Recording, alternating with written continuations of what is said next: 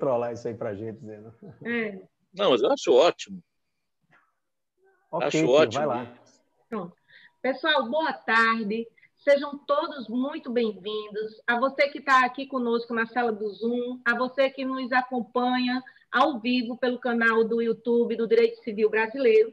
Estamos dando início a mais um evento do IBDFAM Paraíba, na, é, intitulado Famílias em Debate.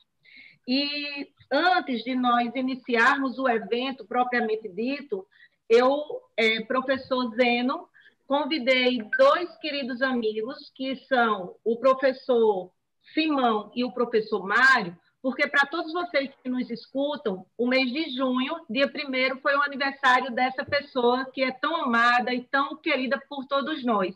E eu tive, então, a ideia de prestar uma homenagem e pedir para que as pessoas que tivessem é, uma, uma experiência que o fizesse se sentir especialmente amado nesse tempo de pandemia, pudesse dar umas palavrinhas antes de nós iniciarmos o nosso debate propriamente dito.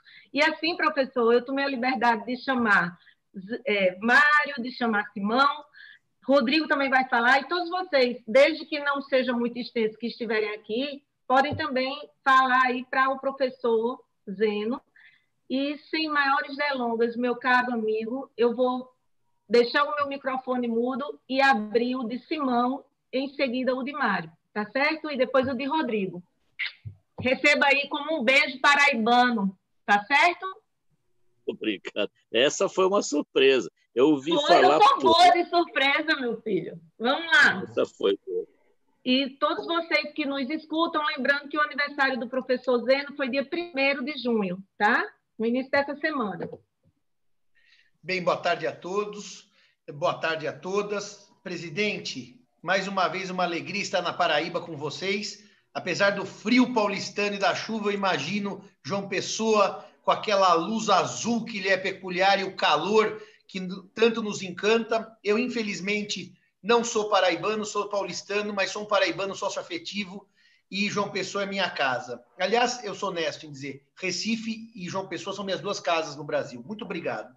Eu fui instado, professor Zeno Veloso, a entrar nessa live para lhe homenagear. Homenagear Zeno Veloso é um paradoxo, porque Zeno é a homenagem em si. Zeno é um jurista, civilista de mão cheia. Um jurista constitucionalista citada no STF. É, é doutrina no STF em constitucional e no STJ em civil. O Zeno um estudioso, ele estuda muito mais do que eu. Eu vou falar isso em público. O Zeno estuda muito mais do que eu. O Zeno sabe muito mais do que eu. O Zeno conhece história mais do que eu. Então, homenagear o Zeno é simplesmente dizer que nós temos sorte, o Brasil, por tê-lo como jurista. Nós, aqui presentes, por termos como amigo e a coletividade toda por ter a chance de conviver com uma pessoa sorridente, agradável, que está sempre dividindo conhecimento leve e com um sorriso nos olhos, sem contar que temos que dizer isso em público, que é o terror das mulheres, que as mulheres se apaixonam por Zeno Veloso, quer seja por essa empatia, quer seja por essa sensualidade que lhe é inerente. Então, Zeno, o Brasil, o Brasil agradece a sua amizade e que você continue assim por muito e muito tempo, porque você é inspiração de um grupo de juristas do presente e um grupo de juristas do futuro. Portanto, eu só tenho a dizer muito obrigado, Zeno Veloso, e no meu caso especial, ainda tenho a alegria de dizer que você é meu amigo. Muito obrigado por tudo, Zeno. Que você continue esse sujeito espetacular com que a gente convive com grande afeto. Beijo no coração. Obrigada, Simão. Vai lá, Mário. Bom, primeiro eu queria dizer que eu deveria ter falado primeiro, né? Porque eu conheci Zeno antes que o Simão. Entendeu? Aliás, eu que o apresentei ao Simão, na verdade, né? Vocês sabem como eu conheci o Zeno? Era o ano de 1989, 90, não, 1999. E a gente estava começando a trabalhar no projeto lá do Código Civil. Né? Eu trabalhava na época com o deputado Fiuza, que era o relator, e aí, um belo dia desse ano, liga o Zeno Veloso, que eu, nos meus vinte e poucos anos, uh, confesso a minha ignorância da época, eu não conhecia o professor Zeno Veloso. E ele liga lá para o escritório né, e pede para falar comigo, que ele também não conhecia, mas ele falou com a secretária, disse, eu quero falar com o assessor do deputado. E aí passa o telefone para aquele então menino, e o professor Zeno, com toda a sua humildade própria dos gênios, porque os gênios todos são humildes, vai se apresentar a mim, aquele menino, para dizer: olhe, eu sou aqui o Zeno, de Belém do Pará, entendeu? Já trabalhei no passado nesse, nesse projeto, que tinha umas contribuições a fazer. Então, vocês imaginem o que é alguém do porte do Zeno Veloso ligar para um jovem assessor parlamentar naquela época e se apresentar com toda aquela uh, humildade. E moral da história, o resultado dessa conversa é que exatamente dois dias depois, sabe onde estava o professor Zeno? No Recife. Foi nos visitar, levando em mãos as suas sugestões, almoçamos juntos, junto com o deputado, que obviamente ficou encantado com o professor Zeno, como todos nós uh, naquela ocasião. E esse encantamento se perenizou no tempo e eu me tornei o seu discípulo. Né? Me considero, do nosso grupo dos jovens civilistas, talvez o primeiro uh, desses discípulos e vim uh, trazendo todos os outros. Então, Zeno, além de tudo que o Simão colocou, né, de ser o nosso mestre, eu queria destacar essa característica dele, da humildade, acima de tudo, do despreendimento e dessa capacidade singular que ele tem de fazer amigos, né? de apresentar as pessoas, mas apresentar com uma uh, intimidade que você se torna íntimo da pessoa, tanto quanto ele, instantaneamente. Eu cito o exemplo uh, de um dos primeiros grandes juristas, ele fez isso com vários grandes juristas em relação a me apresentando, e um dos primeiros que ele fez isso, eu lembro bem, sabe quem foi, Simão? Foi o Oliveira Ascensão, professor Ascensão. Entendeu? Nossa, o, o Zeno estava com o Ascensão do lado, liga para mim, para me colocar em contato com o professor Ascensão. E o resultado desse contato e dessa amizade que ele propiciou foi que o professor Ascensão foi quem fez o prefácio do meu primeiro livro. Um livrinho lá atrás, de direito intertemporal que eu escrevi, o prefácio, que chegou a ser maior que o livro, foi do professor Ascensão, graças a essa amizade que o Zeno construiu. E com Ascensão, e foram vários outros. Então, ele é aquele que não só faz amigos, mas coloca todos os seus amigos para cima. Ele eleva, ele promove os seus amigos onde quer que ele esteja e isso é uma qualidade que eu conheço pouquíssimas pessoas, talvez nenhuma, que tenha pelo menos com a mesma intensidade que o Zeno a tem. Então, Zeno, obrigado por você existir e por você fazer parte da nossa vida e ser nosso amigo. Parabéns e obrigado.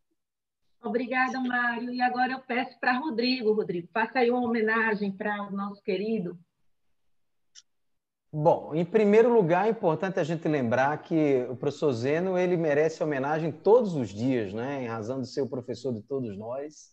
Mas, muito especialmente essa semana, a gente tem que homenagear o professor Zeno em razão do aniversário dele, no dia 1 de junho, agora, próximo passado. E, Zeno, parabéns mais uma vez. A gente já teve a oportunidade de se falar é, sobre a, a data do aniversário, né? E eu sempre é, é, gosto de cumprimentar o professor Zeno na data do aniversário. E uma dessas datas, inclusive, ela foi muito especial para a gente e, e, ela, é, é, essa especialidade toda dessa data, essa, esse momento diferente dessa data, foi proporcionado pelo professor Simão. O professor Simão, em 2016, organizou um evento muito interessante na cidade de Coimbra e nós estávamos todos juntos ali naquela ocasião, em Coimbra, quando fizemos uma festa surpresa para o professor Zeno Veloso, e ali onde nós comemoramos efusivamente todos os, os anos que Zeno já tinha naquela época ali, foi em 2016, era mais ou menos 50 anos, ele estava completando seus 50 por aí, anos. Por aí. Por aí, né? Acho que por aí, né, Zeno?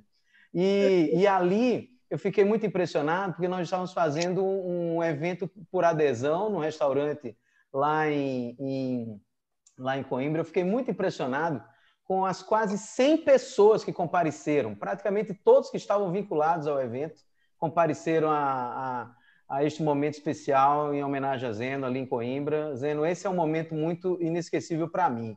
E ali demonstra bem claramente como é que é, é, como, como, é que todos nós aqui do Brasil gostamos de você e muitos que ali também estavam participando do evento organizado pelo professor Simão, que eram portugueses também, que têm uma admiração enorme pelo professor Zeno Veloso. Né? Essa é uma passagem interessante, mas tem uma outra passagem, Zeno, que você vai, vai lembrar bem. Nós estávamos em Lisboa também e, e, e o professor uh, Simão organizando um outro evento em Lisboa, é, salvo engano, Olha. em 2014 ou 2015, eu não me recordo agora o ano exatamente, mas eu me lembro muito bem que Zeno disse: Olha, eu estou com vontade de visitar a Universidade de Coimbra, eu vou ligar para o diretor da Faculdade de Direito da Universidade de Coimbra, da Universidade de Coimbra né? E ele ligou para o professor Santos Justus, né? O professor Santos Justus a, a, é, prontamente atendeu o professor Zeno e é, ele disse: Olha, é, eu estou precisando ir aí, lhe dar um abraço tal. E assim foi feito. No dia seguinte, nós viajamos para de, Lisboa para Coimbra e fomos recebidos. Olha, eu preciso deixar esse testemunho aqui gravado. Eu raras, raras vezes eu vi uma pessoa ser tão bem recebida em algum lugar, e muito especialmente na Faculdade de Direito de Coimbra, como o professor Zeno Veloso. Né? O professor Santos Justo praticamente mandou colocar ali um tapete vermelho para é, o ingresso naquelas dependências fantásticas da Faculdade de Direito da Universidade de Coimbra, mostrando claramente o, não só o prestígio, mas principalmente o respeito que todos nós devemos ter por um dos grandes juristas que a gente já teve no Brasil. Né? Professor Zeno, olha, todas as homenagens serão poucas, né? e a gente precisa deixar isso aqui gravado e grifado para que todos possam é, conhecer também no futuro a sua importância entre todos nós. Parabéns pela carreira e parabéns pelo aniversário próximo agora. Presidente, só uma nota que eu não posso deixar de perder a piada. Você chamou aqui os três que talvez tenham um contato mais próximo ao professor Zeno, mais constante, não, não que os outros não tenham, e que há sempre uma disputa, né? Então, Mário fez questão de começar dizendo que a amizade dele era mais antiga. Ele voltou em 89. 89 eu não era nem nascido. é até justo querer comparar a minha amizade com ele, mas só para acabar a piada e para não perdê-la, o fato dele ter sido um amigo mais antigo não quer dizer que seja um amigo melhor ou mais próximo, mas ele é o amigo mais antigo. Eu não vou perder a piada, já que estamos num clima descontraído. Lindas palavras, Mário, lindas palavras, Toscano. Parabéns ao nosso querido professor Zeno, viu? Pessoal, muito obrigada.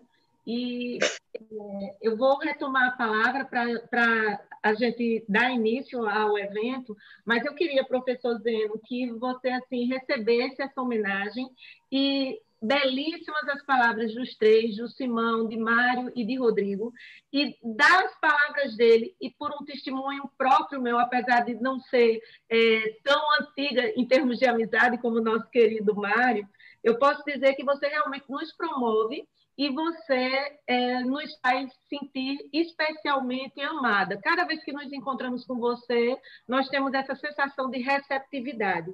E, professor Zeno, com isso, a gente vai, meu querido, mais uma vez dizendo que quem está de parabéns pela sua vida somos todos nós que desfrutamos de sua convivência e da, daremos início agora, pessoal, vocês que nos escutam aí no YouTube, que nos acompanham no canal do Direito Civil Brasileiro e para vocês que estão aqui conosco, vamos dar início ao nosso evento, certo? É, Professor Zeno, tudo bem? Posso dar início? Vou, vou descrever o bem. evento e dizer quais são as regras. Esperando, tá bom. Isso aqui que eu estou mostrando é o presente que eu recebi nesse jantar. É um, é um abridor de cartas português, de prata, todo trabalhado com emblema lusitano, que eu recebi nesse jantar lá em, em Coimbra. Muito emocionado com essa homenagem. Vocês me pagam, Mário, Simão, Rodrigo e a senhora, presidente, a quem eu amo. Quanto ao seu filho, deixa eu falar do seu filho. Isso hum. aqui é o emblema, isso aqui é o emblema, estão vendo, da Faculdade de Direito de Coimbra. Eu tinha dois. Quando eu abracei o seu filho, que ele quase emocionado falou-me que me conhecia, eu digo, toma um dos meus. E eu coloquei na lapela do paletó dele. Isso é uma honra para nós e é uma honra para a Faculdade de Direito de Coimbra saber que o seu filho carrega esse documento. Estou às ordens. Eu vou falar muito rápido para dar tá. tempo ao, ao Rodrigo. Oh, ele está aqui. E oh, esse livro aqui é o que você fez a, a dedicatória para ele, o tema vocês estão vendo? E foi nessa ocasião que você presenteou o Matheus. E ele está aqui hoje. Tudo bem? Alô, figura! Assim, eu estava lá no meu quarto ouvindo as palavras ditas por Rodrigo, por Mário e por Simão, que muito me que assim sobre o professor Zeno, e eu gostaria também de dizer uma minha, que não conheço o professor Zeno tão próximo quanto vocês mas pela forma que ele me tratou, como se fosse assim singular, muito próprio do professor Zeno, e com os presentes, com as palavras e com o carinho que ele trata cada um de nós. É, eu também queria deixar aqui meu registro, meu parabéns, meu muito obrigado, professor, por ser muito obrigado.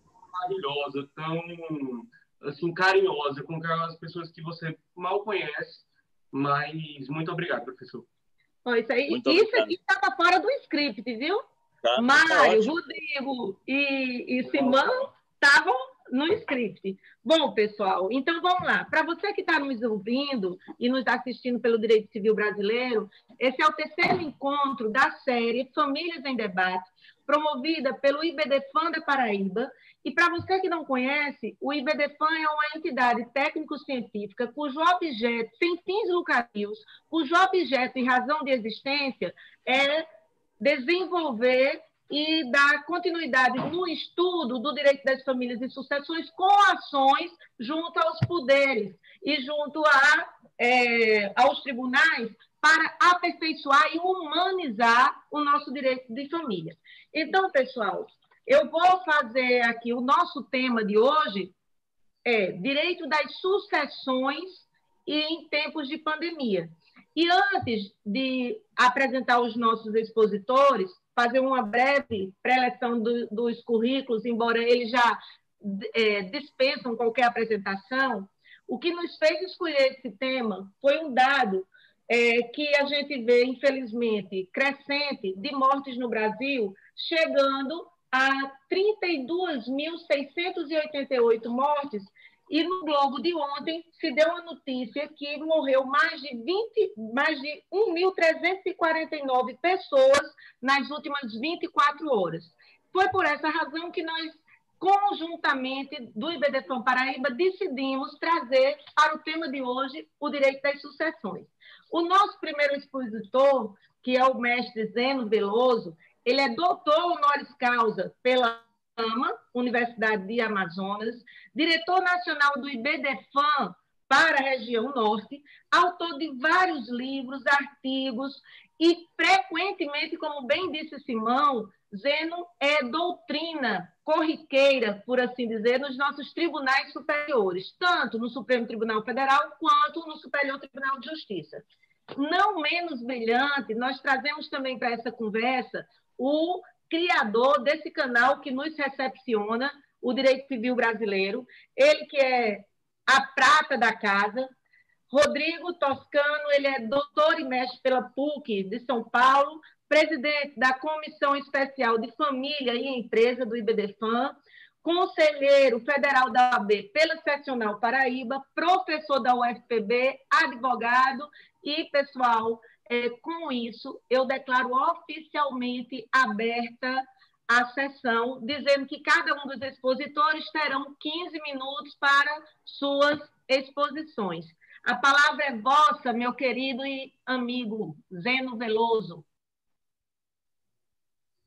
Muito obrigado, muitíssimo obrigado. Também não precisava tanto, eu estou emocionado, presidente, até com a presença do seu filho, esse menino tão simpático, esse rapaz bonito, agradável, estudioso. Muito obrigado, Mário, Simão, Rodrigão. A última vez que eu estive com o Rodrigo em Portugal, ele me disse: acorda de madrugada que nós vamos a, a Fátima. Eu acabei não podendo ir a Fátima porque eu já tinha compromisso para ir a Sintra. e essa camisa eu comprei lá nesse dia, Mário. Essa camisa é uma camisa que eu estou aqui para homenagear também Portugal. Essa camisa é de Sintra. No dia que você estava em Fátima, eu estava em Sintra. E aqui adiante, à minha direita, lá em cima na biblioteca, está, não sei se veem, a bandeira gloriosa de Portugal. Aqui aparece também o rostinho do Napoleão Bonaparte, não é pelo general, mas sim pelo que mandou fazer e fez o Código Civil é, francês, que nos inspira tanto.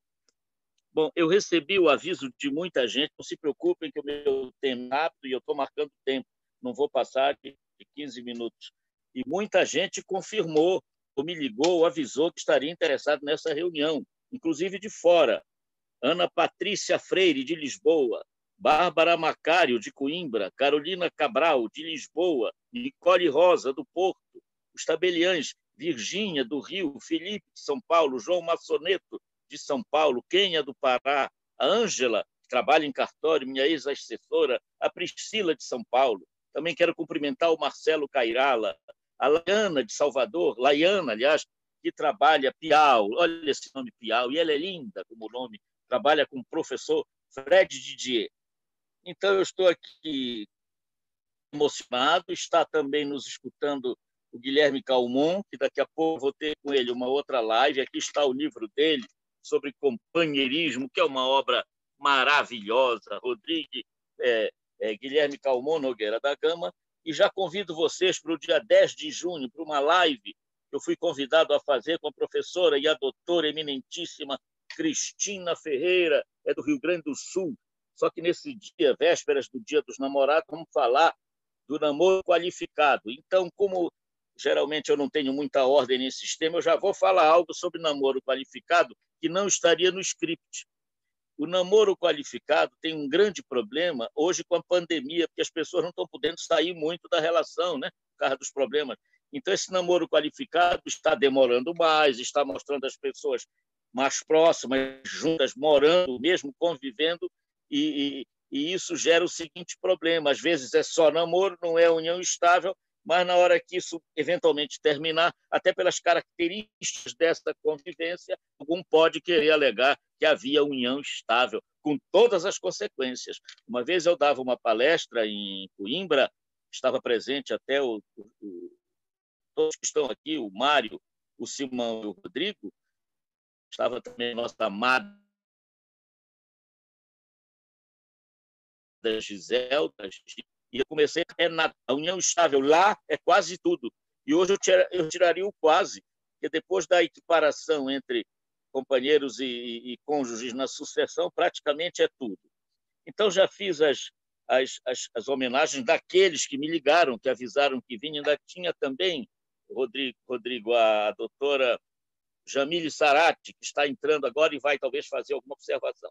Bom, nessa época de pandemia, o grande problema é que as pessoas começam mais a falar em, necessidade de fazer testamento, em morte, em agonia, em angústia. E eu vou contar um caso concreto, vou só ficar nesse assunto.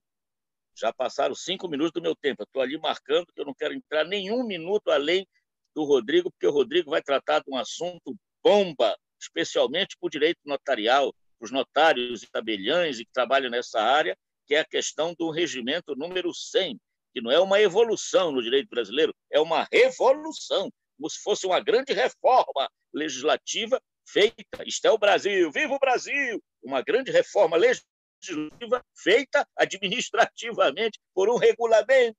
Isso é uma usurpação. Mas eu não quero, eu não quero nem falar muito para não comprometer, porque não é de hoje que isso está acontecendo. Bom, então o cara tinha uma namoradinha, mas ele estava já pela idade, meio colocado na, na, na, em casa. Fique em casa, fique em casa. Mas ele sentiu saudade de namorar. Voltou. Dois dias depois, presidente, a moça que é linda, eu até conheço, avisou: Alô, Fortunato. Chamemos assim, não é esse o nome. Ô, oh, Fortunato. Ele, ô, oh, meu amor.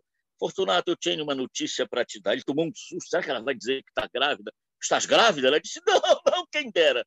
Eu estou com coronavírus, eu fui atacada, quase morre. Eu digo, eu estou com gripe, estou com falta disso, falta daquilo. Ele falou, ai meu Deus, e agora? É tão ginecológico, um negócio que nessa noite já tossiu a noite toda, ficou com diarreia, não sentia também gosto de nada, então ele achou logo que já estava com, com mal, com bactéria, com endemia, com vírus. Aí ele liga para o advogado e diz: Eu quero fazer um testamento com urgência. Nessa altura ele já não saía mais de casa, o médico mandou ficar lá, e ele encontrou dificuldade para fazer o testamento. Foi antes, essa história é anterior a essas mudanças que ocorreram, não por lei, mas por via administrativa, autorizando a utilização desses meios eletrônicos que revolucionam tudo. Como ele não podia fazer, não podia ir no cartório, o cartório não podia ir lá, nem ele podia para fazer testamento público, reunindo três testemunhas, dado o risco da transmissão da doença. O advogado dele me telefonou e eu disse: Eu tenho uma saída para o teu amigo, eu vou até ajudar. Eu dito os termos do testamento, então eu sugeri, desculpem a imodéstia, mas estão dizendo que foi uma sugestão pioneira, porque esse assunto não estava ainda pautado. Não sei, esse negócio de quem disse, quem não disse. Estou até comentando com a Cristiana hoje, há quem diga, inclusive aqui no Pará, o doutor Leonardo, que eu fui o autor dessa expressão, namoro qualificado em inscritos de muito tempo. É difícil saber quem disse o quê, quem criou o ovo, a galinha, essa história. Eu sei que eu escrevi há muitos anos sobre isso. Então é capaz de eu ter sido um dos primeiros a detectar esse assunto. Mas há muitos juristas, há muitos professores. Eu não sou nem jurista, eu sou um estudante, mas quem sabe eu fui o primeiro a dar publicidade. Nesse momento, é o artigo 1879, que foi introduzido no Código Civil por uma emenda feita pelo meu padrinho, meu amigo, meu, meu tudo, meu líder, Miguel Riali. Em circunstâncias excepcionais, declaradas na cédula, o testamento particular de próprio punho e assinado pelo testador, sem testemunhas, poderá ser confirmado a critério do juiz. Então, a minha tese, que eu continuo defendendo, é de que esse testamento, que é o tal particular, ele não é bem um testamento especial, mas é um testamento extraordinário, em circunstâncias excepcionais. A imagem daquele no testamento do direito alemão e também a, a, a previsão na França, na Bélgica, na Itália, em outros países onde há esse tal testamento de emergência, o testamento eh, em circunstâncias excepcionais, na hora do furacão, do terror, da seca, de um incêndio, de uma necessidade, é a utilização desse testamento pode ocorrer. Só que lá é considerado especial. E aqui, no nosso caso, não está no capítulo dos testamentos especiais, mas um testamento particular com características especiais. Eu acho que ele pode sim ser utilizado nessa pandemia. Foi elaborado um enunciado. Eu também critico um pouco o exagero desses nossos colegas ao escreverem enunciados.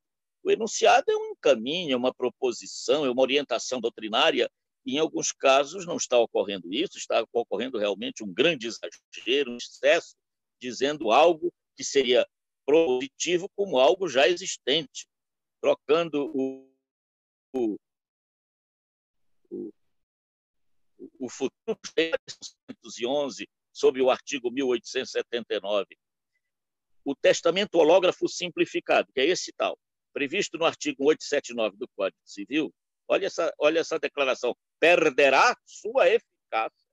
É a palavra do, do príncipe, é a ordem da justiça, é, é, é, a decisão do Supremo Tribunal Federal em súmula vinculante, só pode ser, perderá sua eficácia se dos 90 dias subsequentes ao fim das circunstâncias excepcionais, quando, por exemplo, acabar o furacão, terminar a operação cirúrgica e a pessoa sobreviveu, ou terminar, graças a Deus já vai acabar o tal coronavírus. Então, se ao fim desse tempo e dentro de 90 dias o disponente, podendo fazer um outro testamento por vias normais, não fizer. Então, esse testamento particular em circunstâncias excepcionais perderia a sua eficácia. Perderia não, que é condicional, perderá, não valerá mais coisa nenhuma, não terá mais, não é nem valerá a palavra, né, Simão? Seria não perderá a eficácia, porque nós não estamos em plano de validade, aqui eu lembro do magnífico Pontes de Miranda. O plano não é de validade, mas de eficácia. Isto, evidentemente, é um exagero, é um excesso dos nossos professores que estiveram lá na, nessa jornada de direito civil e acaba causando um problema. Imagina um aluno que disser isso numa minha prova, eu vou dar zero. Mas, professor, eu li no enunciado. de enunciado não é lei, desculpa.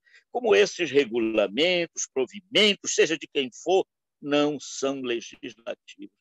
Eles são regulamentados, eles não podem inovar na ordem jurídica, o que é outro problema, sobretudo com relação a esse número 100. Vejo pelo relógio que o meu tempo está faltando apenas quatro minutos e eu não deixarei de, de, de, de obedecê-los, porque eu quero escutar muito essa, essa referência que vai fazer hoje aqui nessa, nesse encontro o meu querido, meu amantíssimo Rodrigo é uma bomba. Vai abrir, ele, ele talvez não vá poder muito tempo para falar muita coisa, mas vai abrir um espaço para o entendimento do que é esse esse provimento número 100, que eu digo mesmo revolucionário, que trouxe para o direito brasileiro, embora por via administrativa, regulamentar e não legislativa, como a meu ver é necessário, para o direito brasileiro, ação dos atos e negócios, nos atos e negócios jurídicos, nas escrituras dos tabeliães, incluindo, segundo a opinião majoritária, os testamentos desses meios eletrônicos. Então, eu estou praticamente completando as minhas observações sobre este testamento, em circunstâncias excepcionais. A pessoa ainda pode até continuar, eu continuo dizendo que ainda pode ser utilizada esta esta circunstância. Alguém diria, agora já nem pode, agora pode fazer o eletrônico. Como eletrônico? O eletrônico, as pessoas têm que ter assinatura digital. Imagina um testador que está aqui com duas testemunhas, uma é motorista dele, o outro, digamos, uma empregada doméstica, uma pessoa mais humilde que trabalha com ele, não tem assinatura digital. Eu que fui tabelião, tive assinatura digital já quase no último ano da minha atividade, porque fui obrigado a fazer, não sei nem onde está, não sei nem onde anda. A Ângela me disse que aqui em Belém, para fazer assinatura digital, está custando no mínimo 160 reais. Ainda um outro problema que também a Ângela me chamou a atenção. Aqui no, na cidade de Belém, a internet é fraca. É que fazem a lei lá em Brasília, em São Paulo, na Avenida Paulista, e o Brasil também é, é, é, a Amazônia, é o Nordeste, é o interior de São Paulo, é também o interior do Rio de Janeiro. O Brasil é, é, é o arquipélago cultural econômico, etc. Então, há lugares em que a internet é mais fraca que em outras, menos potente. Quem tem menos dinheiro tem menos força na internet, cai de vez em quando. Eu estou até impressionado. Eu estou participando de muitas lives. Essa é a primeira que eu estou percebendo que está indo bem do começo ao fim. Vocês são da Paraíba, vocês são realmente extraordinários.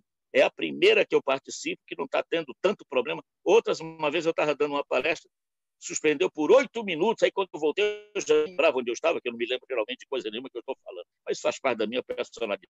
Então, para terminar, este testamento logo simplificado do artigo 1879 do Código Civil, na falta de outra oportunidade, pode ser feito, sim, com certeza, por quem está nessa fase de pandemia, alegando a extrema dificuldade, a dificuldade mesmo muito verdadeira, normalmente de quem está isolado, como era o caso desse homem a que eu estou me referindo, e ele pode elaborar esse testamento simples, fácil de fazer. Quero até chamar a atenção que esse tipo de testamento, que aqui para nós é um testamento simplificado, diferente do normal do, do testamento particular, ele é um testamento previsto em diversos ordenamentos jurídicos.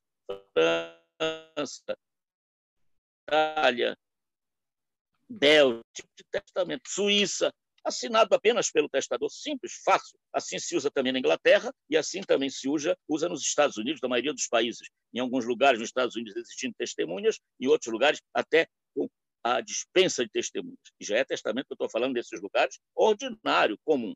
Estou terminando. Muito obrigado. Essa homenagem me deixou abalado. Viva o Brasil, viva João Pessoa e viva com muita saudade o nosso Portugal, que já está se livrando mais rapidamente do que eu esperava do tal vírus. Mas cuidado aí, amigos portugueses, esses que disseram que estariam me olhando. Este vírus é perigoso, tenham cuidado, não é para sair como estão fazendo na França, sem a capa, sem a luva, sem a máscara. Cuidado, cuidado, Eodó, macaxeira mocotó. Muito obrigado, um beijo. Quero ouvir o Rodrigo. Obrigada, professor Zeno, suas palavras sempre maravilhosas. Quero registrar aqui a nossa gratidão é, a todos os amigos portugueses do professor Zeno que vieram aqui virtualmente à Paraíba, né? Se sintam em casa, acolhidos. E eu vou passar agora a palavra para o nosso querido Rodrigo Toscano. É sua, Rodrigo. Muito bem, doutora Maria Cristina Santiago. Em primeiro lugar, eu gostaria de agradecer muito essa oportunidade que você está nos dando aqui. Eu tinha dito no momento que você me ligou que nós poderíamos é, fazer diferente, mas, de fato, como o nosso professor Zeno estaria aqui na nossa sala hoje, é, eu não poderia deixar de é, também recepcioná-lo. Né? Zeno é um dos grandes amigos que eu tenho e, e logicamente, que eu não, não poderia me furtar desta é, oportunidade. E, na verdade, os grandes ensinamentos são trazidos pelo professor Zeno. Né? Eu, sou, eu, eu costumo dizer que eu sou um, um verdadeiro pigmeu correndo pela sombra na lateral. Então eu não eu não é, é, é, colaboro assim com essa imensidão que o professor Zeno colabora efetivamente, né? E também queria deixar aqui registrado que é uma satisfação muito grande a gente receber o professor Mário Delgado aqui conosco. Já, já, já o recebemos outras vezes, o professor José Fernando Simão, é, que são pessoas que abrilhantam muito aqui a, esse evento hoje à tarde aqui comecinho da noite aqui é, do IBDFAN da Paraíba. E além de outras tantas pessoas que estão conosco aqui também participando da sala, eu vejo nós estamos com uma sala com 50 pessoas, mas outras tantas pessoas que também estão nos ouvindo e vendo lá pelo YouTube, né? Então, é, eu gosto, gostaria mesmo de cumprimentar a todos. Logicamente que eu não vou nominar, porque é tanta gente, eu vou acabar cometendo, como sempre, uma, algum deslize é, injusto, né? Eu, na verdade, vou fazer duas pequenas notas a respeito do assunto então, relacionado à sucessão. Tem a é. parte desse. Eu queria te dar uma parte, primeiro dando um beijo, um abraço, agradecendo de novo, porque uma das colegas, acho que é Iara, fez uma observação aqui, eu pouco leio aqui o que vem escrito. Professor, acontece que o próprio provimento 100 ordena que se faça gratuitamente no próprio tabelionato a assinatura digital. Ele está fazendo uma observação, aliás, importantíssima, muito obrigado, porque a Ângela aqui de Belém mandou observar que para fazer uma assinatura digital em Belém, a pessoa gasta 160 reais, no mínimo. Isto explicou a Ângela. Mas a Ângela estava falando em circunstâncias normais. Quer dizer, as pessoas podem não ter assinatura digital já antes e, e teriam que fazer agora. E aonde faria? E com, e com essa obrigatoriedade de ficar em casa, vai se reunir testemunhas. Se o tabelião, se, se, o próprio testador também não tiver, aqui quis apresentar uma da, das dificuldades que podem ocorrer. Só foi essa a observação. Mas é boa que a moça falou. Já está previsto no tal 100 que o tabelião mesmo fará a assinatura digital. Eu não sei como funciona isso, mas fará lá o tabelião. Só uma observação que você vai falar no assunto, era bom chamar atenção para esse detalhe. Muito bem. Então, eu fiz aqui, eu separei duas notas que eu acho que são notas importantes sobre assuntos relacionados às sucessões na época de pandemia. Uma primeira, que vai dizer respeito ao inventário propriamente, eu gostaria de tocar num assunto relacionado ao inventário, e em seguida ir para esse assunto que o professor Zeno eh, também já suscitou, relacionado ao testamento à luz do provimento número 100 eh, do CNJ. Né? É, primeiro, nessa questão relacionada ao inventário, o primeiro é, é sempre bom a gente lembrar que no Brasil nós temos a, a possibilidade de realização dos dois tipos de inventário, né? inventário tanto judicial quanto, quanto extrajudicial.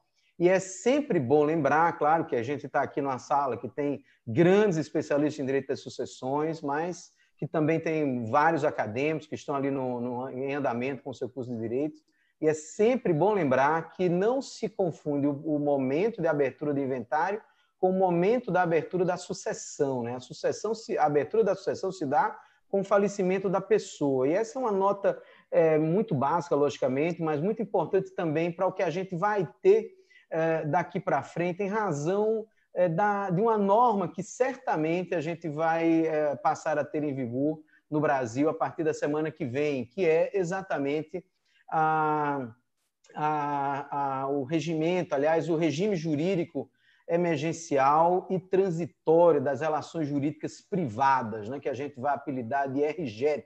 Na verdade, o RJET ele já tem esse apelido lá da própria tramitação que ele tem, que ele passou lá pelo parlamento, né? E já ganhou esse apelido. Na verdade, ele, ele diz respeito ao regime jurídico e emergencial e transitório das relações jurídicas de direito privado. E o resumo, a sigla que a gente vai usar é exatamente o RJET. E lá no RJET existe uma regra muito interessante que diz respeito ao inventário. E ela remete, essa regra, na verdade, ela remete a um artigo do Código de Processo Civil, que é muito conhecido de todos nós, né? que é o, o artigo 611, que, na verdade, é, estabelece um prazo para que nós possamos fazer os inventários. Né? Esse artigo 611 ele diz que o processo de inventário de partilha deve ser instaurado dentro de dois meses a contar da abertura da sucessão, portanto, a contar do momento em que ocorre o falecimento da pessoa. Né? Portanto, aqui o que a gente tem é dois meses para abrir, fazer a instauração do inventário, e depois, na segunda parte desse artigo 611, ele diz também que o inventário deve se ultimar em 12 meses, nos 12 meses subsequentes. Bom, essa parte eu vou pular, porque quem trabalha aqui no dia a dia sabe muito bem que os inventários não acabam nos 12 meses subsequentes, notadamente quando eles são inventários é, judiciais. Né? Claro que os gestos judiciais são bem mais rápidos, mas os judiciais não. Né? O grande lance aqui é qual é a sanção que nós temos para o fato de nós não pedimos a instauração do inventário no prazo de dois meses, dado pelo Código de Processo Civil. A rigor, no, na, na, lei processual civil e na lei também civil é, de, de, direito material civil, nós não temos nenhuma sanção do ponto de vista civil propriamente. Né? Essa sanção ela acaba sendo uma sanção de natureza fiscal, portanto, uma, uma sanção é, tributária em razão é, do interesse mesmo que tem fisco, os fiscos estaduais de arrecadar o tributo relacionado ao falecimento das pessoas, que é exatamente o imposto de transmissão, causa mortes e doação. Muito bem, e o que é que diz exatamente o, o, o nesse ponto? Né? Nós temos ali um artigo que é o artigo uh, 16 lá do RJET, né? e esse artigo 16 ele deixou é, estabelecido é, justamente lá que o prazo do artigo 611 do Código de Processo Civil para sucessões abertas a partir do dia 1 de fevereiro de 2020, vejam bem, 1 de fevereiro de 2020, uh, terá seu termo inicial dilatado para o dia 30 de outubro de 2020. Né?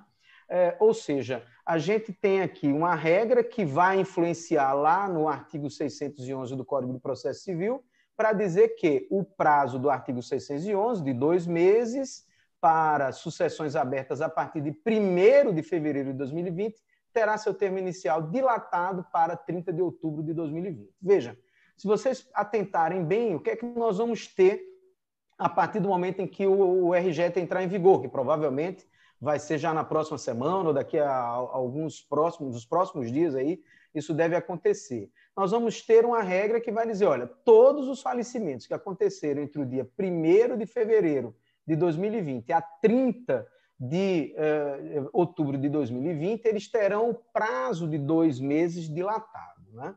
O que é interessante observar, e a essas alturas, o RGT acabou começando a tramitação dele ali em março, mas ele já demorou tanto a chegar, é claro que ele ainda vai ser muito útil, é uma lei importantíssima para a gente, é, ainda vai, vai resolver várias questões que dizem respeito às relações jurídicas privadas, mas quando ele foi idealizado, ele estava mais ali no começo da pandemia, por volta ali do mês de março, né, quando o senador Anastasia é, apresentou o projeto, ele, na verdade, falava é, desse prazo de 1 de fevereiro a 30 de outubro, mas, por exemplo, os falecimentos que aconteceram já no dia 31 de março de 2020, 31 de janeiro de 2020, já tiveram seu prazo final no dia 31 de março de 2020, durante a pandemia já, e mesmo assim a gente não vai poder aplicar mais a regra do RGET, porque está fora do alcance cronológico estabelecido ali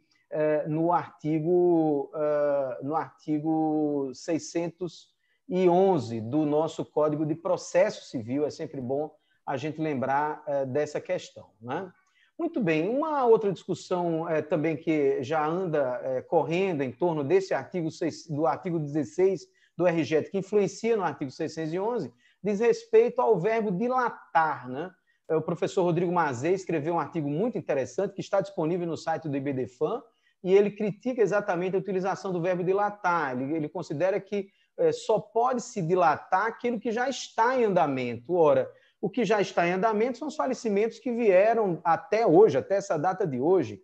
é, esses, tudo bem, vão ser, vão ser dilatados, mas os que vão acontecer de hoje até, por exemplo, se entrasse em vigor hoje até o dia 30 de outubro de, 2000, de 2020, claro que nós não poderíamos falar em dilatação, porque ele não começou a correr ainda, propriamente. Tanto é que ele faz uma interpretação ao final para dizer que a contagem do prazo, é, que o que se quis mesmo dizer é que a contagem do prazo para a instauração do inventário ele não fluirá durante esse período de é, 1 de fevereiro de 2020 até o dia 30 de outubro de 2020. Né? Agora, onde é que está o grande problema deste assunto? O grande problema desse tema relacionado ao inventário está na, justamente na questão da multa, a qual ainda agora há pouco eu fiz menção. Ou seja, se você tem a multa relacionada ao não, a, a não instauração do, do inventário, e que ocasiona perda, logicamente, para o fisco estadual, a lei, a, a, o tributo é, é um tributo estadual, a, pró, a própria lei estadual prevê que, dentro do prazo estabelecido para abertura do inventário, portanto, de dois meses, você deve abrir o inventário, caso contrário, você sofrerá uma sanção. Essa sanção fiscal, na média brasileira, ela gira em torno de 10% do valor devido é, pelo, do ITCMD. Né? Claro que tem uma variação, nós temos estados que cobram até 20% de multa. Né? E uh, o grande lance aqui é o seguinte: a lei que vai entrar em vigor, portanto, o RJET, é uma lei federal. Ela não tem, logicamente, competência constitucional para eh, trazer, eh, eh, tratar de questões da lei de tributo estadual. Né? E a grande questão é: se a lei é federal e ela é, não pode intervir nas questões da, da normativa estadual, né? nós, os, os estados vão poder ou não vão poder cobrar a multa, já que o prazo está estendido de abertura do inventário, está estendido até é, o dia 30 de outubro de 2020. Né? E nós estamos compreendendo que não vai se poder cobrar a multa. Tanto o professor Mazei diz isso, outro dia eu conversei bastante com ele sobre esse assunto também, e claro que é, a norma federal ela não vai ter influência na norma estadual, mas, entretanto, a norma estadual ela tem que se balizar pela norma federal, portanto, pelo, pelo Código de Processo Civil, que é quem tem a competência constitucional é, é, de, de tratar sobre temas de processo, como está dito lá no artigo 22, no famoso artigo 22, inciso 1 da nossa Constituição. Né? Agora, há aqui um detalhe interessantíssimo, se a gente for pensar bem, vejam só, para os, o falecimento que ocorreu no dia 1 de fevereiro, olha só que questão interessante é essa. O falecimento que ocorreu no dia 1 de fevereiro, ele, na verdade, ele teve, ele teve o prazo de dois meses finalizado no dia uh, eh, 1 de março, 1 de abril. Né? Teve lá finalizado no dia 1 de abril. Se a pessoa, depois do dia 1 de abril e até a data que a gente está agora, resolveu fazer o inventário, por exemplo, fazer um inventário extrajudicial pela via notarial, né? Uh, o que é que vai acontecer nesses casos? Lógico que o RGET não estava em vigor e o RGET não estando em vigor, o Estado vai ter cobrado a multa que estava prevista na legislação estadual. Né? E uma discussão que talvez vá haver aí é se há ou não possibilidade da repetição da devolução desse valor que se pagou da multa, já que a lei federal vai é, abarcar um período de, do, do, dia 1 de fevereiro adiante. Né? Essa é uma questão que a gente vai deixar para os tributaristas resolverem, mas é uma questão interessante que vai certamente ocorrer. Né? Ou seja, em grandes linhas, o que a gente tem que observar aqui é ocorreu o falecimento depois é, do dia 1 de fevereiro de 2020 até o dia 30 de outubro de 2020, não vai, não vai haver necessidade de se é, é, instaurar logo o procedimento de inventário, seja judicial, seja judicial, e em razão disso você não terá a incidência da multa prevista pelo não recolhimento do ITCD a tempo, né, do ITCMD a tempo. Né? Essa é uma questão interessante. Outro dado interessante que a gente vai ter aí numa, mais recentemente, com a entrada em vigor do RJET, é justamente um maior tempo, provavelmente um maior tempo de administração provisória do uh, espólio. Né? Como vocês sabem, o artigo 613 uh, eh, do nosso Código de Processo Civil diz: olha, enquanto não for nomeado inventariante, uh, e esse inventariante em tese teria que ser nomeado ali por volta dos dois meses, dois meses e um pouco, por conta da, da regra do artigo 611, né?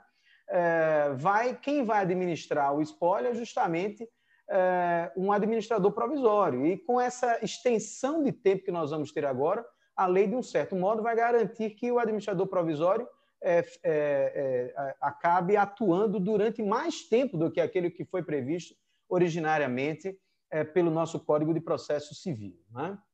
Essas são algumas notas que eu gostaria de ter trazido realmente aqui sobre o inventário e sobre é, essa questão relacionada ao tributo devido em razão do falecimento da pessoa. Né? Como eu disse, a segunda nota maior é exatamente relacionada ao testamento eletrônico, como disse o professor Zeno Veloso. Né? É, nós estamos passando agora por um momento muito diferente, eu também acho, professor Zeno, que é um momento muito diferente é, para todos nós. Né? O provimento é, número 11, aliás, número 100 do CNJ, ele de fato acaba provocando uma grande revolução, porque ele permite que haja, que haja atos notariais eletrônicos. Né? Nós podemos fazer atos notariais eletrônicos a partir é, de agora, porque o provimento já está em vigor. Inclusive, preocupado com isso, na próxima terça-feira nós vamos fazer um evento que vai ser transmitido aqui pelo YouTube do Direito Civil Brasileiro, é só sobre escritura eletrônica, com três tabeliães é, que têm uma prática muito grande, principalmente é, da, da, presidente é, do Colégio Notarial do Brasil, a doutora Gisele Barros, que vai estar conosco, o professor Paulo Geiger também, é, e também André Toledo, que são três tabeliães experientes que vão é, tratar desse assunto conosco aqui no Direito Civil Brasileiro também. Mas, para a gente encerrar e trazer rapidamente essa nota do testamento, a discussão é a seguinte: o, o, o, provimento 100, embora ele não diga respeito propriamente ao período só de pandemia, lá nos considerandos do provimento, o, o Corregedor Nacional ele fez menção ao período de pandemia, querendo, é, inclusive, é, é fazer uma, uma, aproximação ao fato, ao, à concretude que nós temos hoje, que é a, a, impossibilidade das pessoas comparecerem ao tabelionato em razão é, da, da, da probabilidade de contaminação, como a gente sabe muito bem. Né? E é, esse provimento ele tratou justamente da possibilidade de todo mundo realizar o ato nos seus devidos lugares. Portanto, o, o tabelião no, no, no, no, tabelionato dele, é, no caso aqui, já que a gente está tratando só do testador, o testador lá no local dele, as testemunhas onde estiver também, né? E como disse o professor Zeno, o, o, o nosso provimento 100, ele estabeleceu que você precisa ter uma assinatura eletrônica, essa assinatura eletrônica ela deve ser feita perante o tabelião, justamente é, para que o tabelião, naquele momento da realização da, da, da, do, do, da, da coleta dos dados da assinatura eletrônica, ele possa saber e ter certeza que é justamente você que está ali, realmente, é, checar a sua identidade, né? checar, checar a sua qualificação, enfim. Né? Esse procedimento, pelo que se vê lá do, do, do, próprio provimento número 100, e que vai ser melhor debatido sobre eh, esse assunto na próxima terça, esse provimento, ele, na verdade, ele leva ao Colégio Notarial do Brasil eh, a responsabilidade de organizar, como já está organizado, um sistema, eh, um sistema grande de computador, que é o e-notariado, né? e ali todo o procedimento é feito através e, e, e por meio é, do Colégio Notarial do Brasil. Portanto, é ali no Colégio Notarial do Brasil que vão estar todas as, as informações relacionadas ao tabelião, é, as partes que vão participar dos atos notariais, as testemunhas também que vão participar dos atos notariais. Na verdade, o tabelião é quem vai fazer a conferência disso tudo e é, é transitar esses dados através do, do sistema do e-notariado. Né? A discussão aqui, já para a gente encerrar, que eu acabo demorando muito nessa minha fala já, me parece até que já passei do tempo que foi é, determinado, mas é, o, que se, o, o, que a gente tem que levar em consideração aqui é a pergunta é, bem direta né, a, a, a, ao, ao, assunto. Né? O testamento que é feito eletronicamente é válido ou não? Né? E um dado interessante é que o provimento ele não proibiu, ele não restringiu a realização de testamento é, pela via eletrônica. Né? Há quem diga que se ele não proibiu, então está permitido. Alguns provimentos espalhados pelo Brasil, quando eram ainda provimentos estaduais, havia uma, uma menção expressa, havia uma vedação expressa sobre a realização do testamento. Né? Aqui no provimento é, nacional não há essa, essa vedação. E há essa pergunta: eu posso ou não realizar um testamento é, público pela via eletrônica. Né? Eu peguei aqui o artigo 3 do, do provimento número 100, e nesse artigo 3 ele diz quais são os requisitos que devem ser observados para a prática do ato notarial eletrônico.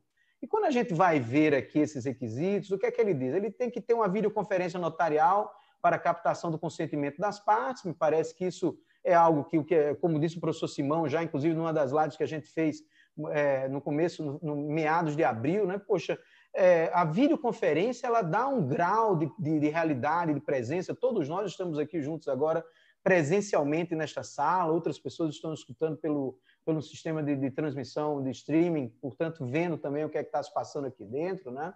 É, portanto, a, a, videoconferência ela dá uma legitimação muito grande a, a, ao ato propriamente, né? mas há necessidade da concordância expressada pelas partes com os termos do ato notarial eletrônico, assinatura digital pelas partes. Essa assinatura digital é a que vai ser colhida pelo tabelião inicialmente. E esse é um dos grandes problemas que a gente tem, como disse o professor Zeno. Ou seja, mesmo que eu queira hoje, eu particularmente queira hoje realizar um ato notarial eletrônico, eu ainda assim teria que ir lá perante o tabelião para fazer a minha assinatura eletrônica perante o tabelião, que vai ser usada só para os atos notariais eletrônicos.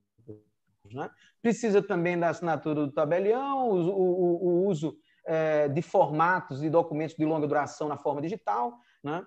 de modo tal que, quando a gente vai analisar esses requisitos que foram trazidos pelo artigo 3 é, do provimento número 100, Zeno, é, Zeno e Simão também, Marco estão nos acompanhando, e todos que estão nos acompanhando agora, e essa realmente é uma indagação que a gente tem que deixar é, flutuando ainda, mas ao que nos parece, ao que nos, nos deixa aqui demonstrar, é, se nós formos comparar esses requisitos com os requisitos do artigo 1864 do Código Civil, que trata dos requisitos essenciais para a realização do testamento público, me parece que a gente, de fato, vai começar a transitar por essa nova realidade que é o testamento público eletrônico, né? justamente em razão dessa abertura que foi dada é, pelo provimento número 100. O grande problema do provimento número 100 é o que o professor Zeno já levantou ainda agora há pouco. Né? Ninguém sabe até que ponto ele vai ser questionado judicialmente em razão de ter tocado em assuntos de direito civil que são privativos, claro, é, do, é, é da lei federal. Né? E a grande indagação que fica é a seguinte: se por acaso alguém vier é, discutir essa, essa temática é, de, de, de, da substância mesmo do ato, né? ou seja, tratar de questões de direito civil em provimento, é possível, não é possível? Se alguém vier discutir realmente essa temática e o provimento eventualmente ser é, é, declarado, não sei, ilegal ou inconstitucional, enfim, da forma como for requerido lá pela parte interessada, que ninguém sabe nem se vai ter isso também, né? É, a questão é, e quem realizou o testamento eletrônico? Né? Principalmente agora, nesse momento da pandemia. Quem realizou o, documento, o testamento eletrônico se valendo de todo esse arcabouço que, que já está posto, me parece que é, é viável demais. Eu, eu mesmo sou entusiasta do testamento eletrônico há muitos anos já, que a gente já vem debatendo isso, né? É, e a, a grande indagação é essa. Se eu tiver alguma discussão nesse sentido, isso pode alcançar o testamento eletrônico que foi feito, anulando o testamento eletrônico que foi feito, né? Será que numa, numa situação de insegurança que a gente eventualmente esteja passando agora, será que não é melhor fazer o, o, o, testamento emergencial, como disse o professor Zeno, né? essas são indagações que vão ficar no ar. Eu, particularmente, é, vejo que, por hora, não haveria necessidade nenhuma da gente ter algum tipo de receio de realizar o testamento eletrônico é, na forma que está prevista ali no próprio é, provimento número 100. Os, os, os, me parece que os elementos, os requisitos que estão exigidos no provimento número 100, eles se adequam bem aos requisitos que são exigidos pelo artigo 1864, ou seja, dá para cumprir todas as formalidades que o artigo 1864 exige é, através do sistema que foi criado é, pelo e-notariado. Né? Essa é a minha percepção inicial. É claro que se é, tem muito, muitos dos tabeliões brasileiros preferem ainda não fazer, e claro que é importante talvez esperar um pouco para ver essa, como é que isso vai evoluir. Eu convido a todos para participarem desse evento que nós vamos fazer na próxima terça-feira, e aí sim com opiniões eh, dadas pelo, pelos próprios tabeliães, que são pessoas experientes, pessoas, inclusive os três que estão convidados, são pessoas muito especializadas em atos eletrônicos notariais e certamente vai ajudar muita gente na conclusão não só das questões relacionadas ao testamento, mas também a outras questões relacionadas aos atos notariais, como a escritura de compra e venda eletrônica, escritura de doação eletrônica, que também é um elemento importante dentro é, de planejamento sucessórios, né? E isso a gente vai é, deixar para esse próximo momento, na próxima terça-feira. Professora Maria Cristina, olha, muito obrigado mais uma vez é, pela oportunidade de ter estado aqui com todos vocês. É, eu agradeço realmente muito é, a todos e fico aqui à disposição para outros esclarecimentos, outros debates que venham, venham a existir em torno desse assunto. Um assunto bastante palpitante, com muita dúvida, é claro, né? E espero ter ajudado e contribuído aí de alguma forma com, todos essa, com toda essa temática. Muito obrigado e vamos ao debate. Rodrigo, foi maravilhoso e professor Zeno também. E é como você próprio fala, é, nós estamos numa fase ainda de descoberta. E é interessante que esse provimento número 100, ele nos faz refletir que, de fato, pegando aí a lembrança do artigo do Simão, vai descortinar uma nova realidade, uma nova forma de existir. E aquilo que tanto a gente quis, é, no sentido de trazer essa virtualidade, essa possibilidade de você fazer um testamento eletrônico, diante desse novo cenário que se descortina, parece ter, vamos dizer assim, galgado mais um passo, entendeu? Mas é assim mesmo, Rodrigo. Eu acho que esse é a razão de existência do IBDFAN, de nós muito mais levantarmos questionamentos do que apontarmos, por assim dizer, as soluções. Pessoal, aqui do lado tem um chatzinho, e se vocês quiserem se inscrever para fazer intervenção, nosso querido Simão, que ainda está por aqui, né? Ou então levanta a mãozinha assim, e se eu não vi, você se inscreve. Simão, quer? Vou abrir teu microfone, abre aí, fala um pouco. Zeno, e todos vocês que estão conosco. Meu comentário é bastante rápido, Toscano. Eu não entendo esse raciocínio do Mazei seu de dizer que uma lei federal que modifica o Código do Processo Civil altera a questão tributária. O CPC não tem uma regra tributária sobre o recolhimento do ITCMD ou ITCD. Tem, cada estado tem um nome para ele. Eu não entendo esse raciocínio. Eu entendo sim que o Congresso fez uma coisa que não podia fazer, que é mexer num prazo de abertura de testamento e de inventário que é um prazo inócuo, inútil. É um prazo que só serve para uma coisa. Se alguém não abrir, o outro falar, devia ter aberto, eu vou eu abrir porque aquele não abriu. Então, me parece, Toscano, que os estados vão destruir essa tese em juízo, e daí o juiz vai poder optar por ser gentil, falar tá todo mundo liberado da multa, porque é pandemia, tá todo mundo pobre, ou ele aplica a lei e diz assim, ó, lei estadual não se altera por lei federal. Eu fiquei até chocado de você aderir a essa tese do Mazei que eu achei uma tese sem pé nem cabeça. Estou sendo honesto. Eu nunca vi uma lei federal alterar recolhimento de tributo de lei estadual.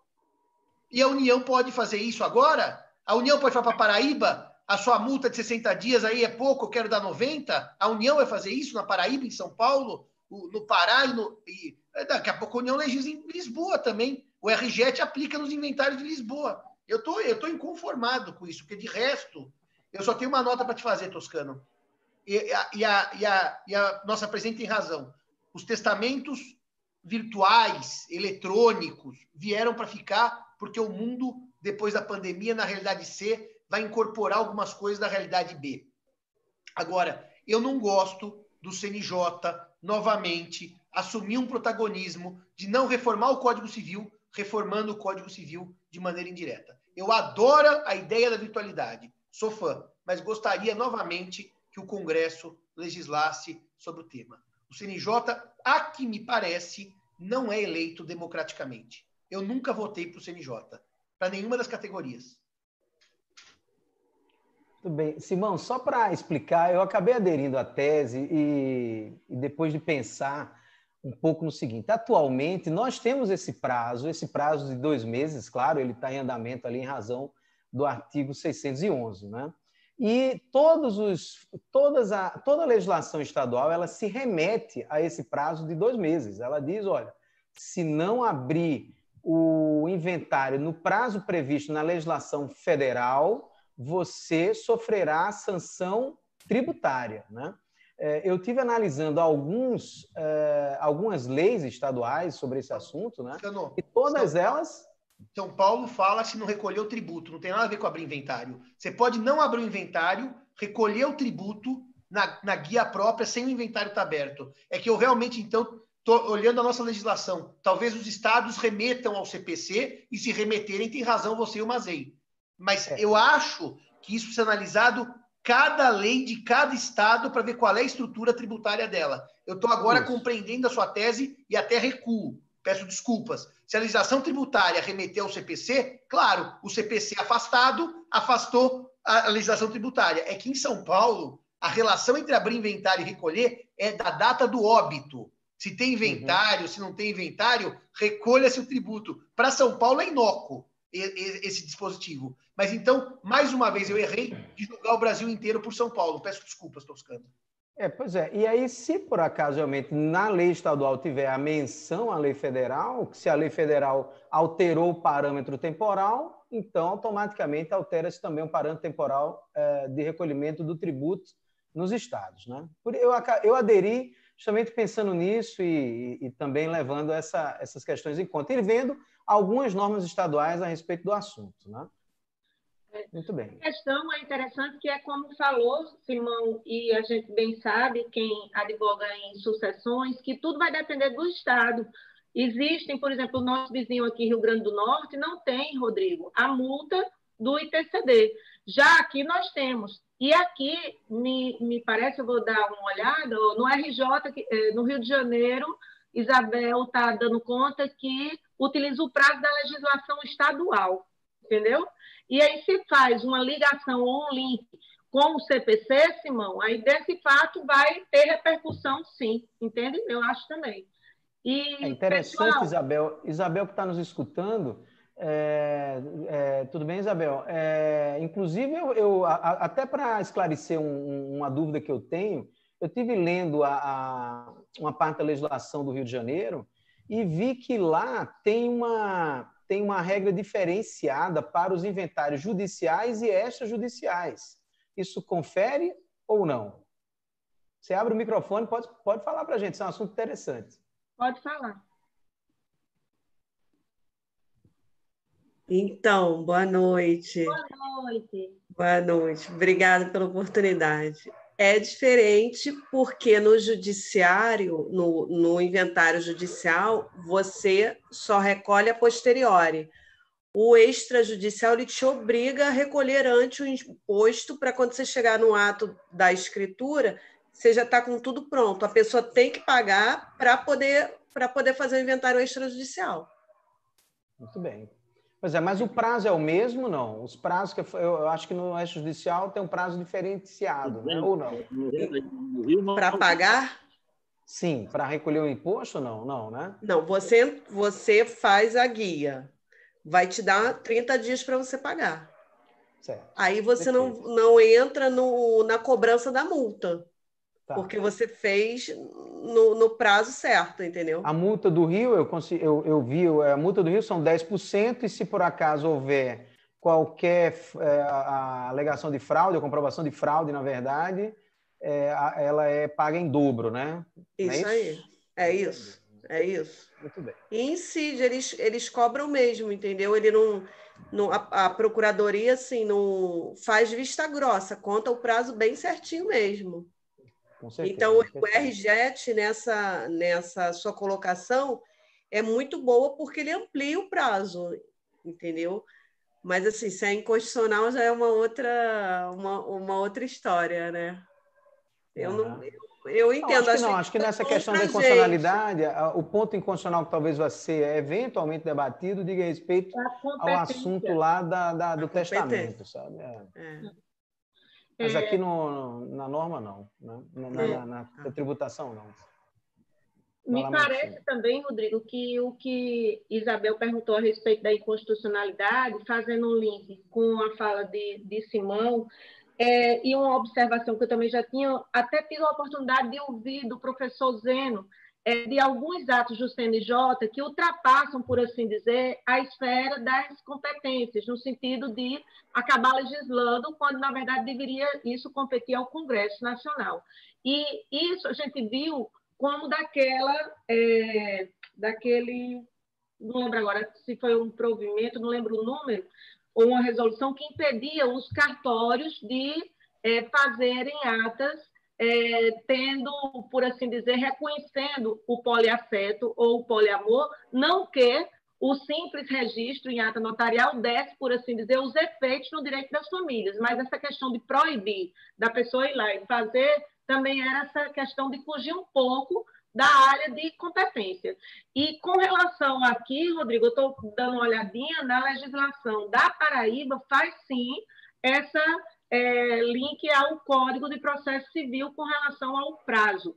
E ainda essa semana, sempre, sempre a gente tem visto isso, essa preocupação das pessoas enquanto não se regularizar, essa forma da, da é, do inventário, é, por assim dizer, dessa escritura pública, né, assinada digitalmente nessa, nessa virtualidade, a preocupação, a grande preocupação é com o prazo, porque aqui na Paraíba você é, é muito criterioso a Receita Estadual. Se você passar assim um dia, incide a multa.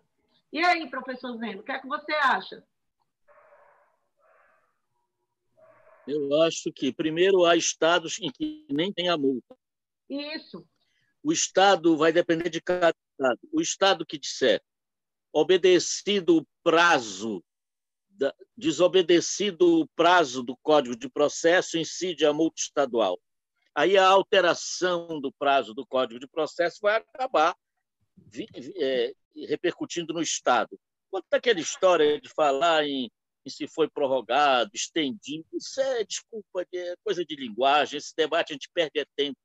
É. dizer de uma forma ou de outra, todo mundo entende. Se quiser, então, vamos usar o termo próprio. Seria o, o, o, a mudança do termo acuó para a contagem do prazo. Entra até latim na conversa. Ou o termo inicial. É. Isso o povo não entende. E dizendo dilatado, o povo entende e é o que importa, é o efeito da norma, se essa discussão de, de significado. A gente perde muito tempo. O Código Civil levou 16 anos por causa de discussão do verbo, tempo de. Bom, em suma. Então, se no, na legislação estadual é vinculada ao Código de Processo, a mudança do Código de Processo repercute, é claro, mas há legislações estaduais, atenção, que não vinculam coisa nenhuma. Diz no prazo tal deve ser pago o imposto. E aí é claro que uma lei federal que muda o prazo para o início da contagem do tempo para o inventário vai ter dificuldade em se aplicar a este Estado que não, na sua lei, não vinculou a contagem do prazo para a multa do prazo estabelecido no CPC. Este é o problema. Na prática, vai ser esse o problema. É. Meu entendimento.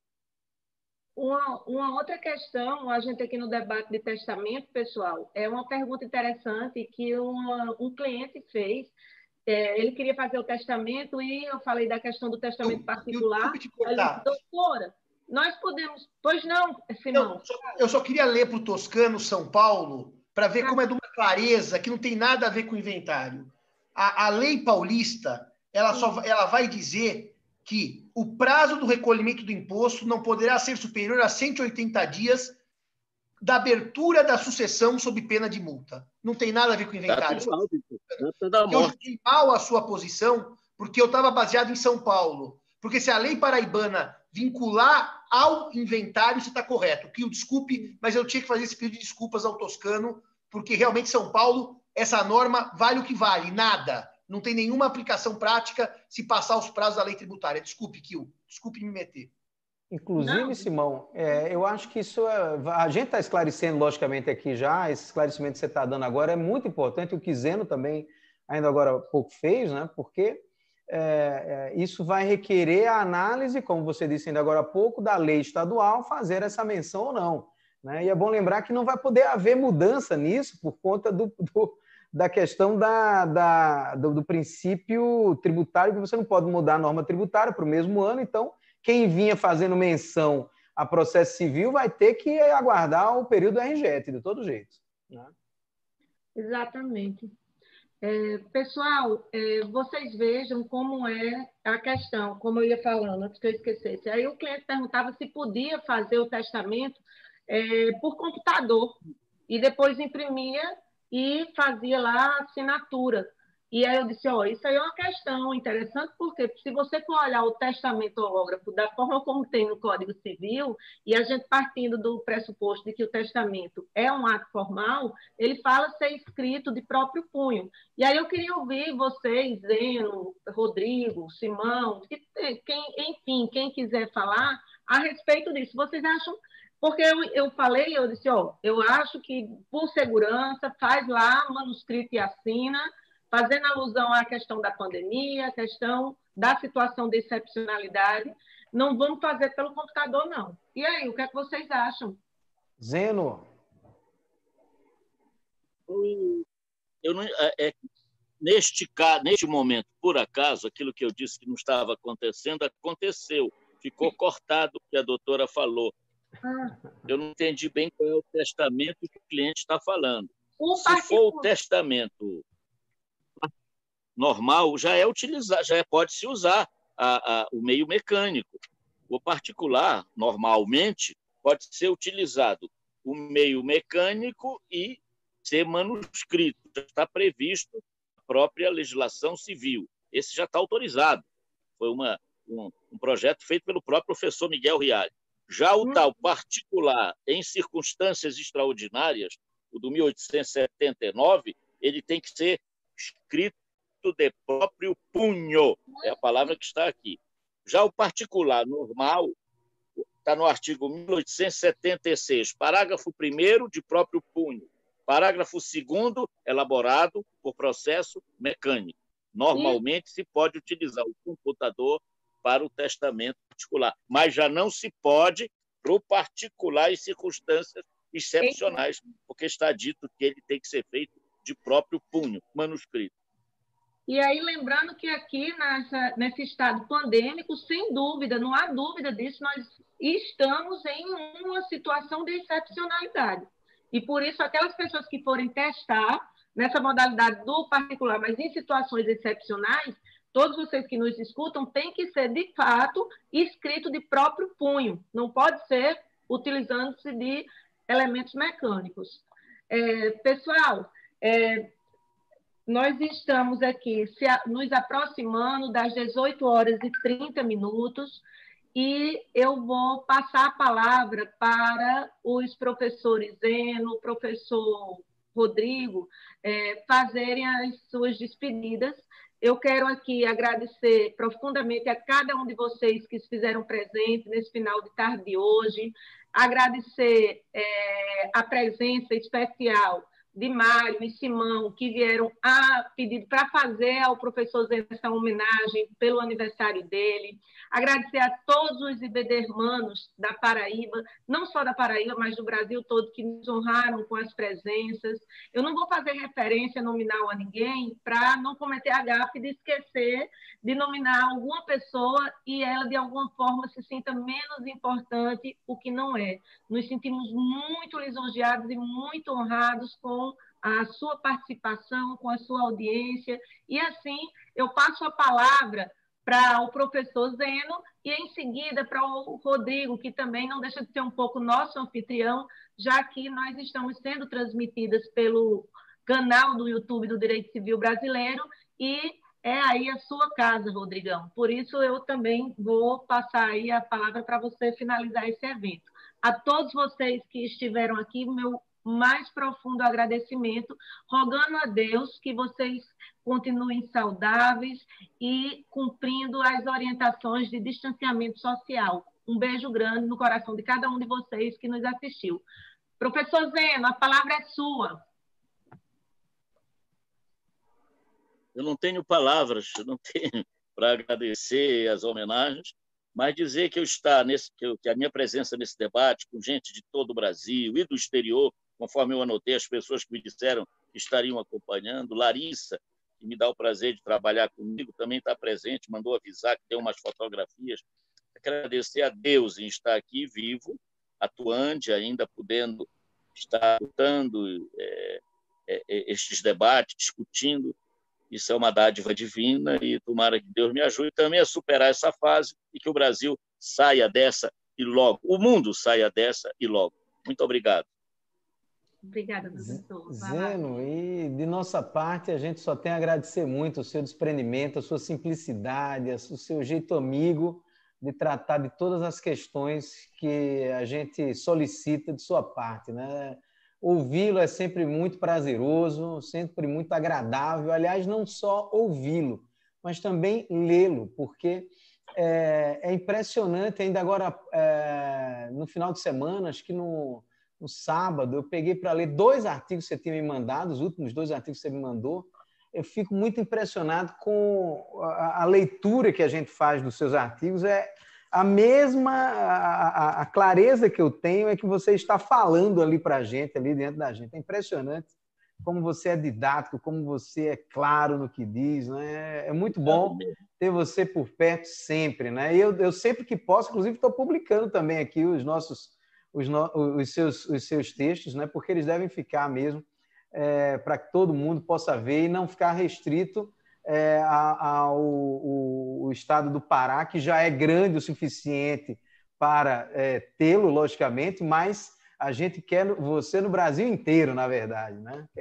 Queremos, queremos o Zeno brasileiro, não só o Zeno paraense. Aliás, o Pará é um lugar maravilhoso de se frequentar, viu, Zeno? É é, eu, eu, tenho muita pena, talvez, hein, Simão? Esse assunto, esse assunto do Círio de Nazaré esse ano talvez vai ser discutido, acho que não vai ser possível, né? Mas é, em sendo, eu acho que o Brasil inteiro deveria ir lá é, em, em, Belém agradecer por, por oh. tudo, logicamente, que foi de bom. Lógico que tem a parte ruim também da pandemia, mas tudo que foi agradecer pela sobrevivência da gente, né, de modo geral. Eu acho que o Sírio, Toscano, é já que nós estamos falando para o Brasil inteiro, e nós temos o Pará no coração, uma das coisas mais bonitas, mais emocionantes. Eu que sou católico, fiquei completamente emocionado. Aquilo é de uma beleza. E aproveita, Zeno, fala para Magda preparar o quibe cru lá para mim, que assim que acabar a pandemia, eu vou cobrar aquele quibe cru com charutinho, que ela disse que é melhor que o do Gaduan lá, e que a Magda vai fazer o quibe cru melhor que o do Raduan. Estou indo lá comer o quibe cru, Zé. Sim, claro. Falando do, do Sírio de Nazaré, esse não, ano. Não há dúvida, feito pelas mãos da Magda já é melhor mesmo. Olha só, falando é, do Sírio de Nazaré, eu esse ano tinha comentado com Micheline, esposa de Rodrigo, chamando para nós irmos em outubro para eu vivenciar essa experiência, porque todos é, que já foram são uníssonos em dizer esse testemunho aí que o Simão disse, que é um dos momentos assim de maior emoção e de maior unção dessa devoção à Nossa Senhora de Nazaré. E o Sírio é uma festa belíssima. Todos vocês aí que nos escutam de Portugal e de várias partes do Brasil, vamos conhecer o Sírio, né?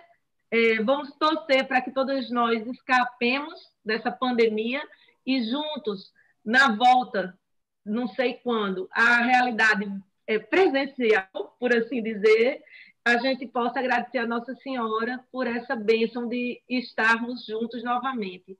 É... Rodrigo, você não quer encerrar, Rodrigo? O... Vamos lá, encerro com muito prazer. Professora Maria Cristina, mais uma vez, obrigado. Parabéns ao IBDFAN da Paraíba por essa realização fantástica que tem sido o Famílias em Debate. É, aqui, logicamente, nós temos a presença dos nossos ex-presidentes todos prestigiando a professora Maria Cristina, o professor Vladimir Alcibides, que está conosco aqui também, é, o professor Dimitri Soares, é, e todos sempre fizeram é, e tocaram adiante o projeto Família e Sucessões com muito brilho, com muito sucesso, e você está é, agora é, dando essa, essa continuidade. A gente fica muito feliz em ver tantas pessoas conosco. E muito obrigado a todos, muito obrigado, Simão. Você sempre gentil demais. A gente poder participar dessa reunião maravilhosa hoje à tarde foi algo fantástico eu fico feliz porque ela vai ficar gravada não só na nossa memória, mas também para a história do direito civil brasileiro. Né? Muito obrigado a todos. Um abraço, bom descanso. Zeno, boa palestra lá agora na, na Academia Brasileira de Direito Civil. Um abraço para o nosso Guilherme Calmon, que também nos assistiu ainda agora há pouco. Um grande abraço. Obrigada, obrigada. Valeu.